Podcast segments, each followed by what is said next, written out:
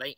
Uh, Bismillah, Alhamdulillah, wassalatu wassalam ala rasulillah. Amma ba' uh, kepada seluruh muslimin muslimat, para pendengar uh, pilihan tempat Selangor FM yang mana kita maklum hari ini merupakan hari terakhir bulan Dhul Hijjah, hari yang ke-30 maknanya esok kita akan memasuki satu Muharram iaitulah tahun baru Islam yang kita nak mohon kepada Allah Subhanahu wa taala mudah-mudahan Allah Subhanahu wa taala menerima amalan-amalan kita khususnya pada hari yang mulia ini.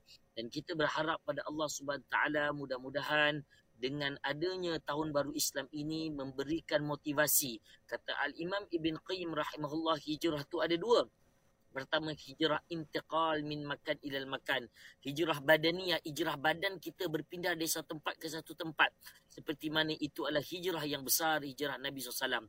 Kita tidak ada hijrah itu lagi. Tak perlu berpindah daripada kota baru ke kota Kinabalu. Ah, Ha, itu kalau nikah ke bukan main jauh ke, contoh dia. Berapa kilo tu Ustaz? tu lain lah kan. Ha, tetapi perpindahan yang dimasukkan dari negara uh, musyrik yang kufur kepada negara Islam. Adapun hijrah yang kedua yang kita nak sama-sama perhatikan dan perhalusi iaitulah hijrah bil qalb.